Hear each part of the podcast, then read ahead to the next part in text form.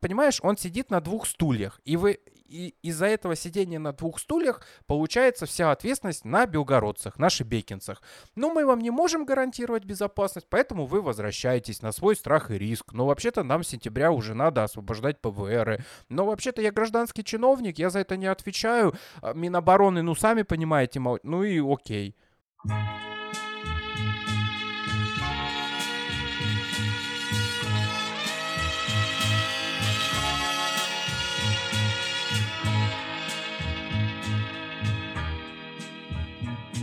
Здорово, ребята!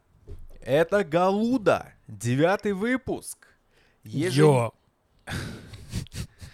Еженедельный аудиоподкаст, в котором журналист Андрей Маслов и продюсер Дима Галуцкий, это я, обсуждают новости Белгородской области. Блин, какие, как я интонирую вообще, Андрей? А чё Дима, Дмитрий? Ну, Ты же ну, продюсер. это история про то, я знаешь, как подумал, что типа я такой типа попроще, а ты такой типа посложнее. Чего? Наша база, как всегда, в Телеграме. Галуда Белгород. Главное, подписывайтесь, пожалуйста, туда.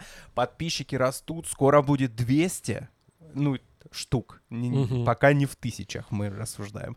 Нам очень приятно, когда вы подписываетесь, нам очень приятно, когда вы ставите там лайки, нам даже какашки начали под подкастами ставить. Я, Я даже знаю, откуда эта аудитория пришла. Ну класс, вообще, все, за, я за любую реакцию, так что нам очень приятно, э, что нас все больше и больше. Мы выходим на всех аудиоплощадках, как бы таких основных популярных, это Яндекс Музыка, ВКонтакте, Google и Apple подкасты. Ну сказал, официальную часть сказал. История. Молодец. Э, Есть история, Андрей, у меня для тебя.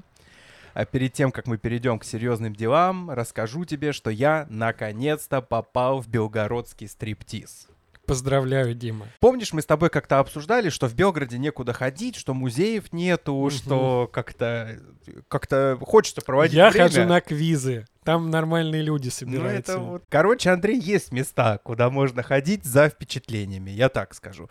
Я не буду рассказывать прямо совсем все, потому что мы все-таки программа не 18+, и э, это уже как бы too Ну, much. тебе понравилось. Я получил не эротическое наслаждение, Эстетически. а, а как вот я как в му- ну вот как в музей, как на выставку, как на перформанс какой-то сходил. То есть вот у меня Тебе сколько? 40 плюс?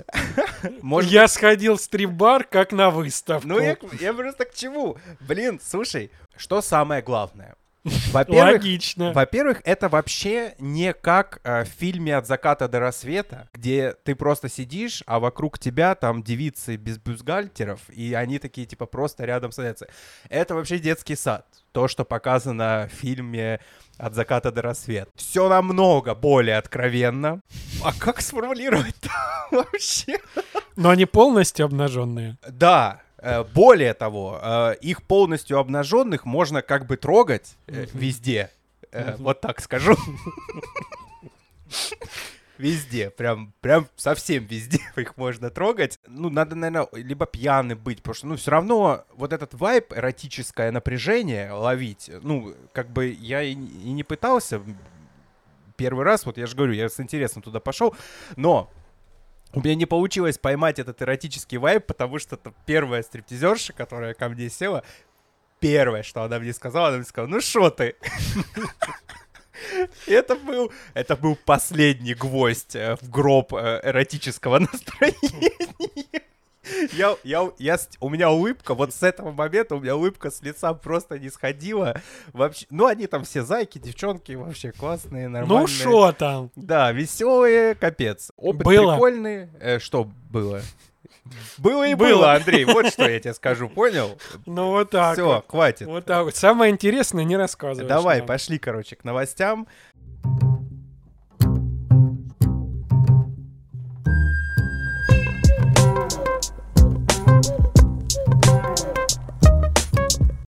Первая новость. э, Смотрите, выпуск будет динамичный, много новостей. э, Делить Ты так его... всегда Да, говоришь. ну, короче, делить его никак не будем. э, Анонсировать вам заранее тоже ничего не буду. Первые новости будут про Гладкова, потому что Гладков на прошлой неделе сделал и ряд заявлений, и ряд поручений, и хочется обсудить и даже немножко поиронизировать, как всегда я это делаю, когда обсуждаю новости с Гладковым. Иронизируй. Ирониз... Иронизи... Ага. Э, В прошлом выпуске мы обсуждали предложение Гладкова э, возвращаться в Шебекино, потому Да. что частота обстрела снизилась, и в какой-то момент губернатор заявил, что пора, в общем, возвращаться, потому что вроде как э, он гарантировать безопасность не может, но при этом бесконечно сидеть в ПВРах тоже нельзя, а с августа вообще уже собираются начислять коммунальные платежи всем жителям города. Все именно так. Э, Помимо прочего, сам город восстанавливают, ну и типа уже пора. И, конечно же, вы все ходы записаны. Вы можете послушать, где, в общем-то, я ну, задаю, мне кажется, довольно резонные вопросы, потому что очевидно, что э, та условная мнимая безопасность и такое затишье, которое сейчас у нас э, Шебекина, его там сильно не обстреливали на тот момент, как будто бы это все зависело от той стороны, ну, на мой взгляд, что это не мы сделали что-то там с военной точки зрения, сделали санитарную зону, как говорил Владимир Владимирович, или поставили какие-то супер войска на границе, и Украина теперь больше не может обстреливать там э, Шебекино или другие приграничные города. Нет, просто Украина перестала обстреливать, и как это так видится. Я стараюсь следить за базаром, да, понимаете. Это так видится. И как бы странно обратно возвращать людей, учитывая, что, ну, ничего не поменялось, по сути дела. И вот вышел в пятницу наш выпуск, где мы озвучиваем эти мысли. И, собственно, на следующий день Шебекина обстреливают, обстреливают довольно плотно, обстреливают центр города. И местные жители все это снимают на телефон э, с ироничными комментариями в духе, ну, возвращайтесь, давайте, возвращайтесь, ребята, самое время. Э, Андрей э, сейчас будет сглаживать углы. Э, Я не буду сглаживать. Он не углы. будет сглаживать углы. Но э, перед тем, как мы... А что... Ну ты что вообще думаешь, кстати? В смысле, э, Дим, ну я же не какая-нибудь Ванга, которая точно должна вот что-то предполагать, как каждое действие отзовется или какое у него будет последствие. То есть мы с тобой говорили, что, напомню, логика в возвращении э, в словах Гладкова и в его аргументации, на мой взгляд, есть. То, как он ее обозначил. А логики или там, не знаю, уверенности, что безопасность в Шебекино стопроцентная, не было, и никто бы ее не дал. То есть, как бы это вот э, из разряда гадания на кофейной гуще. Станет хуже или все нормально? Это как бы никто не говорил, что стопроцентно все будет хорошо, если вы туда вернетесь. То есть вопрос такой. Вот сейчас взяли власти очередную паузу до конца недели на возвращение. Хотя тут же оговорка такая, что если люди сами захотят вернуться, им никто не будет э, этому мешать. То есть хотите, возвращайтесь, возвращайтесь. Вопрос, что каждый человек сам по факту кузнец не только своего счастья, а вообще своей жизни, это в очередной раз говорит. То есть если ты делаешь выбор, что ты хочешь вернуться, ты соскучился по своему там дому еще почему-то, ты берешь и, и возвращаешься. И Гладковля тебе рекомендует, либо ты сам к этому пришел. Это твой выбор. То есть здесь, как бы мне кажется, нужно давно перейти вот с этой вот ситуации. Я ожидаю, что проблему вот эту кто-то возьмет и решит. Да никто не решит, по крайней мере, в обозримом будущем. Это нужно понимать. Вчера, допустим, тот же Гладков сказал, а, а что, в Белгороде на стопроцентно безопасно? То есть вполне логично вот его теперь подача вот такая. Вот класс. Да, он гражданский чиновник и не может гарантировать нам безопасность, потому что это ведение Минобороны. По-хорошему, он должен, как Пригожин, просто записывать через день видеообращения в духе Шойгу, где солдаты, или Путин, где солдаты. Почему э, федеральная власть не э, ставит там своих людей на границу? А он, понимаешь, он сидит на двух стульях, и вы и из-за этого сидения на двух стульях получается вся ответственность на белгородцах, на шебекинцах. Но мы вам не можем гарантировать безопасность, поэтому вы возвращаетесь на свой страх и риск. Но вообще-то нам с сентября уже надо освобождать ПВРы. Но вообще-то я гражданский чиновник, я за это не отвечаю. А Минобороны, ну сами понимаете, ну и окей. Ну, а ты как будто бы не в России живешь. Я в очередной раз тебе эту фразу говорю. Ну, я проговариваю это для наших слушателей, потому это вот к вопросу о том, что такое настоящая власть и что такое наста- настоящее представительство. То есть сказать Путину или там, ну, я условно говорю, да, там сказать федеральной власти Путину, мини- министру самообороны Шойгу о том, что они там, э, может быть, плохо выполняют э, вообще-то свои обязанности по защите границ э, Российской Федерации, в том числе там, например, Мы с Белгород- тобой уже эту тему говорили. А У тебя есть э, уверенность, что не говорят про это? Я считаю, что Гладков должен ставить, ну, просто идти в банк как Пригожин. Это маргинальная позиция, на твой взгляд? Конечно. Ну и давай, ладно, я буду отвечать за маргинальные позиции в, наш, в нашем э, уютном. Я привык отвечать за факты. То есть, если есть факт, что он не говорит об этом и не доносит ситуацию, как она есть на самом деле в регионе, это одно дело. Если таких фактов нет, утверждать о том, что этого не делается, я не могу. Но Гладков у нас не блогер, а все-таки представитель исполнительной власти. То есть, у него есть его полномочия, в рамках которых он действует. Не, Андрей, мне очень нравится, как бы, что у нас с тобой есть есть какая-то разность взглядов на эту ситуацию, знаешь, что давай сделаем? Давай попросим наших слушателей, это вот как раз первая тема. Блин, а как вот вы относитесь вообще э, ну, нет ощущения, что Гладков сидит на двух стульях? Или вы за него, или типа против? Вообще, что думаете по поводу всей этой ситуации вокруг его вот этих э, заявлений? Напишите, пожалуйста, в комментариях. Я бы почитал. Мне интересно, что люди думают.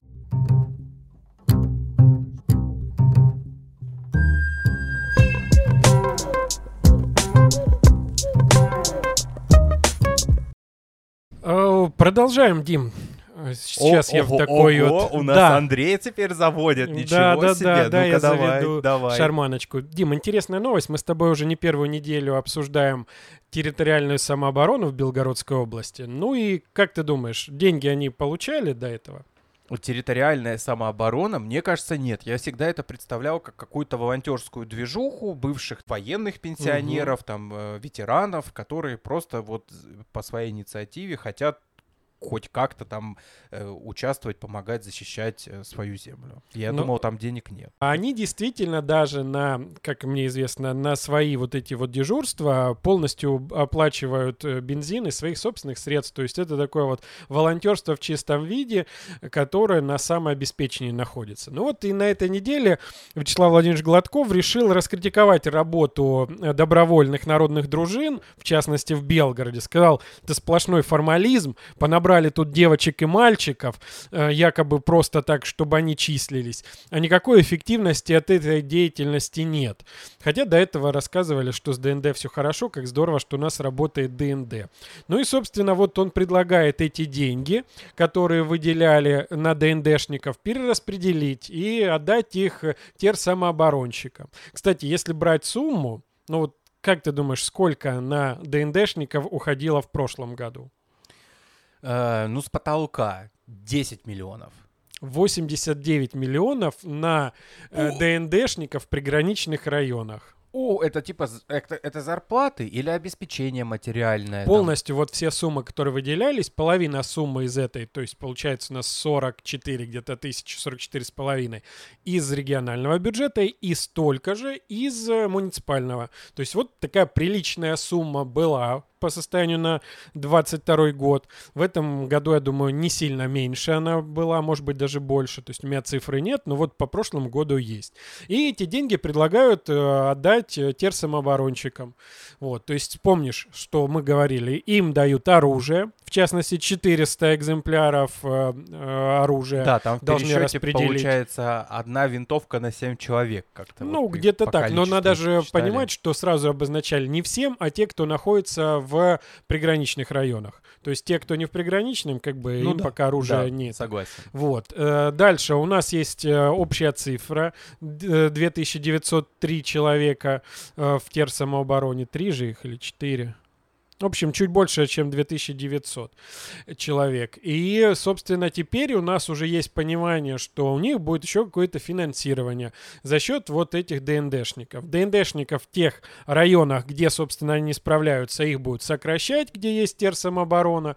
Гладков считает, что они более профессиональны, более эффективно себя покажут, если требуются задачи. И, как понимаю, он ориентируется уже на ситуацию в Шебекино, когда они кормили животных и возили людей, на наведывались дома, следили, чтобы не было мародеров, то есть как бы занимались делом. Вот. И ДНДшников там не будет. Там же, где терсамобороны нет, в тех районах еще ставят ДНД. Вот выбирая между двумя, кого бы ты из них Ох. выбрал? да, блин. Ты должен понимать, что ДНД это вот э, условно мальчик-девочка вместе с полицией ходит, и полицейских при них э, должен быть обязан присутствовать. А теперь самооборонщик, он может сам, допустим, охранять тот же мост. Ну, либо там с напарником. То есть Ну, там я- уже не обязательно присутствие какого-то старшего товарища, который тебя направляет. Ну, силовика. Как Да, бы. да. Честно сказать, мне ни то, ни то не нравится, Андрей. Я, может быть, я не до конца понимаю профиль работы территориальной самообороны. И не нравится. Смотри, ну вот на Шебекина есть конкретные примеры. То есть, когда нужно было эвакуировать людей, эта вот группа терсамооборонщиков включилась. Люди уехали, они продолжали следить за порядком в городе, смотрели, чтобы мародеры не заглядывали в магазины, не посещали какие-то дома, не грабили их, э, не ухаживали там за собачками оставленными. То есть, кто-то же должен это делать. Кто, А. на твой взгляд, это должен был бы делать, если бы не было терсамооборонщиков? Андрей, я понял, о чем ты мне хочешь сказать. Наверное, я в целом э, понимаю необходимость и уместность э, подобного рода организации. Единственное, вот что меня смущает, и вот от этого чувства какого-то скепсиса я не могу отделаться, что, на мой взгляд, это все равно какие-то костыли. Это какие-то очень сложные схемы конструкции, которые не должны существовать в нормальном э, правовом как будто бы государстве. В нормальном правовом государстве у тебя просто есть полиция, у тебя просто есть МЧС, там достаточно укомплектованный штат людей для того, чтобы обеспечивать там безопасность э, там приграничных э, районов в случае там военного конфликта и ну, то, что у нас сейчас происходит. Э, Уже второй год идет СВО, и система до сих пор э, ну, не готова к тем вызовам, с которыми мы сталкиваемся там у себя здесь в приграничье. И для меня это просто показатель неэффективности работы. Мне кажется, что городить вот эти какие-то сначала ДНД сделали, потом не понравилось, отменили, сделали теперь самооборону, сейчас будут выдавать им оружие, потом что-нибудь еще выяснится, хотя вообще-то, ну, блин, у нас и так до- дофига силовиков, э, которые могли бы выполнять эти функции, но почему-то не выполняют.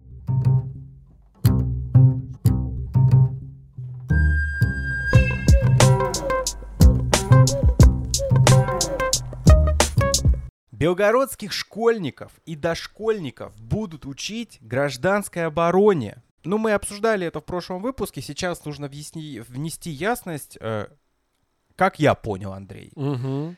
Это что-то типа урока ОБЖ, только такой, с такой привязкой к местности и к тем ситуациям, с которыми мы сталкиваемся. То есть это обеспечение первой помощи, поиск укрытия.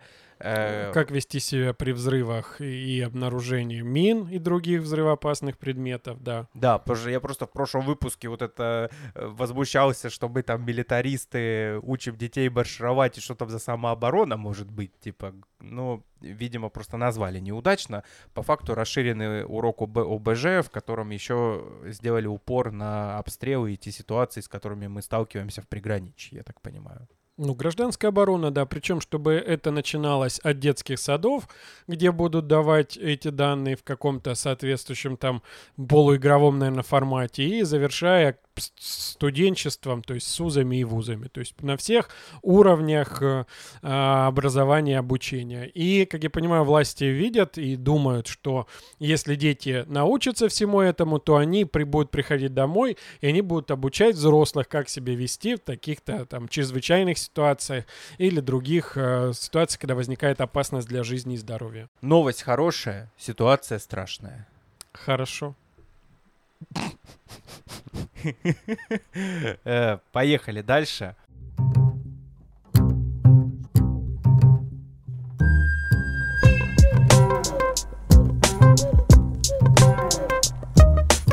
У нас там, Андрей, какой-то есть фельдшер из Белгорода. Женщина, которую как-то очень награждали. Я читал про нее в пабликах, было много новостей. Э, Дима, чё ну вот ты как бы женщина, которую там что-то награждали.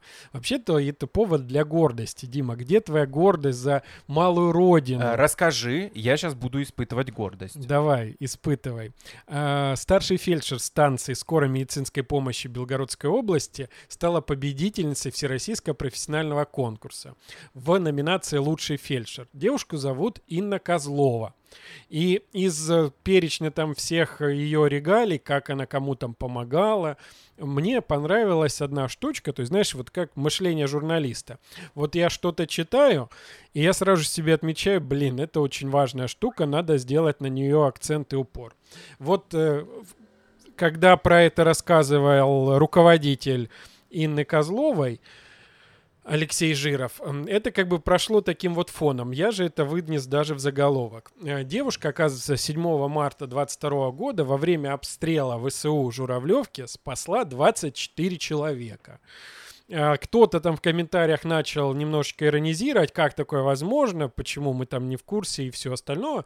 Но, как я понимаю, вот э, такие новости немножечко открывают вот эту вот закрытую какую-то дверцу за возможными там пострадавшими не только среди мирного населения, но в том числе среди военных и, э, собственно, наших силовиков, которые обычно не входят в число э, гражданских лиц, про которые сообщают власти. То есть девушка оказала оказала помощь 24 а, раненым, которые вот пострадали при таком, получается, массовом обстреле Журавлевки и каких-то еще территорий в Белгородском районе, наверное. Вот, помимо этого, то есть вот что она там сделала? Экстренную медицинскую помощь 186 военным, ну, это, а, наверное, как бы за все время. Да, да, да, да, да. Минно-взрывные травмы 113 человек, огнестрельные ранения 21, 5 ожоги, травматические ампутации конечности 28, клинической смерти 18 случаев, а, острое нарушение мозгового кровообращения в 12 случаях тоже и даже вот э, две, э, два пациента, которые были при смерти. То есть девушка большая умница, и вот теперь ее заслуги оценили на федеральном уровне. Блин, класс.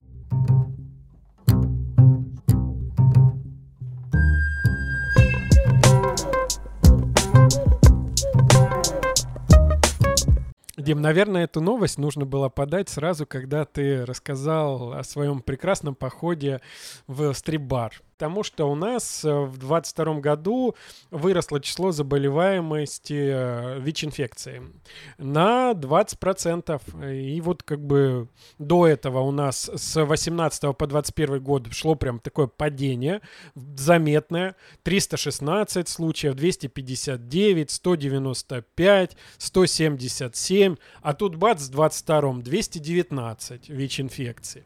Причины, честно, Дим, вот пока непонятно. То есть откуда вот взялся вот этот вот рост на 20% при ну, такой да, тенденции вот даже... постоянного снижения. Приезжие ли это? либо еще какие-то личности. Но э, получается э, основные причины, которые называю, выходят из статистики, получается, это незащищенные э, незащищенный секс. О, мы говорим эти слова в эфире, Господи, ну, Андрей. Ну, секс это нормальное слово. Не, ну ты, ты так как-то паузу сделал, что я подумал, блин, ты а что ты стесняешься? Секс, Андрей. И э, наркотики. То есть вот две, два основных пути. Поэтому Интерес... здесь вопрос такой. Вот у нас прям целая дискуссия про ВИЧ и СПИД э, образовалась в комментариях. И большинство, допустим, наших читателей считает, фонаря читателей, считает, что вот необходимо половому воспитанию подростков уделять внимание. Потому что как бы вот это очередной такой звоночек, не связанный там с нынешней обстановкой, а в принципе, который говорит о том, что что-то явно не доходит, возможно, там в плане профилактики, возможно, какие-то методы э, защиты от заболеваемости. Поэтому надо что-то с этим делать. Так что не только, мне кажется, гражданской обороной нужно заниматься, но и половым воспитанием. Вот это тонкий лед, Андрей. Почему? У нас как будто, ж, видишь, сейчас мы гайки как бы закручиваются, и вот это все воспринимается как что-то такое чрезмерное, все эти разговоры о половом воспитании, о гендере и все такое. Нам этого не надо. Это все американское. Ну а теперь имеем, смотри, самые вот про зараженных, самая такая опасная группа, 40% зараженных, находится в возрасте от 30 до 39 лет. То есть когда половое воспитание по факту упущено, и мы получаем, что в какой-то период э, мужчины и женщины начинают переходить на незащищенный секс, на небезопасные интимные контакты, начинают употреблять наркотики, и получается вот такая вот печальная статистика. Жесть. Ой, ладно, поехали дальше.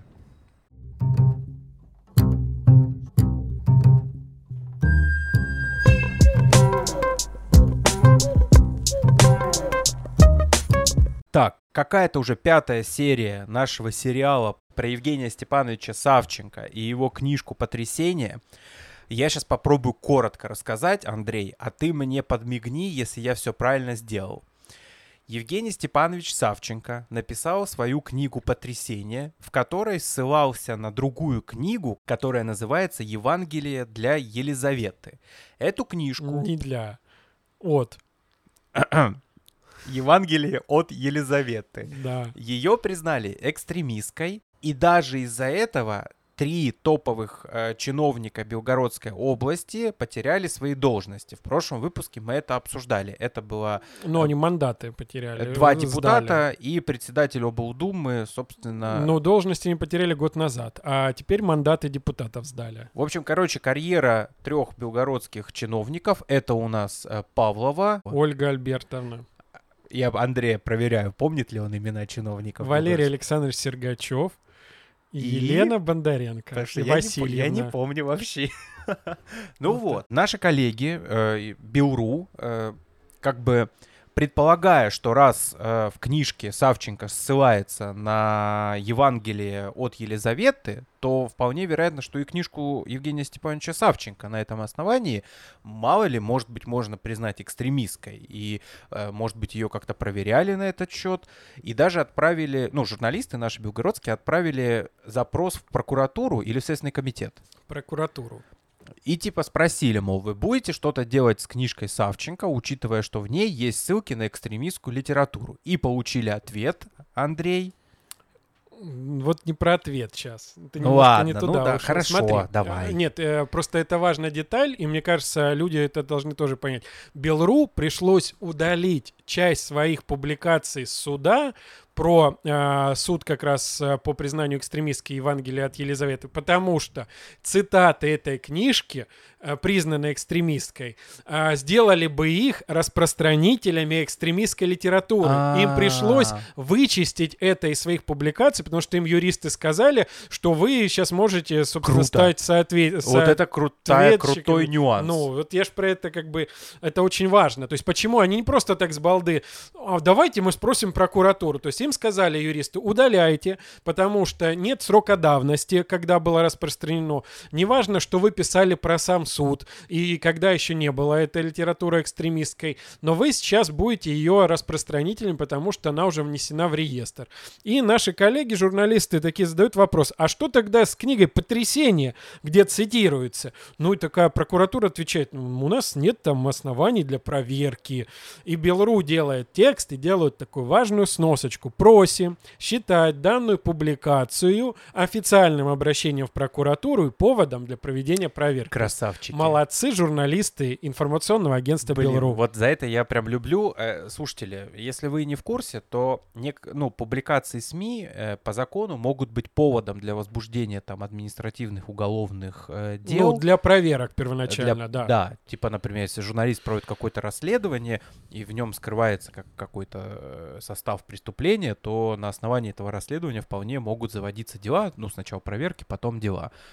Класс. Ставлю Да. лайк.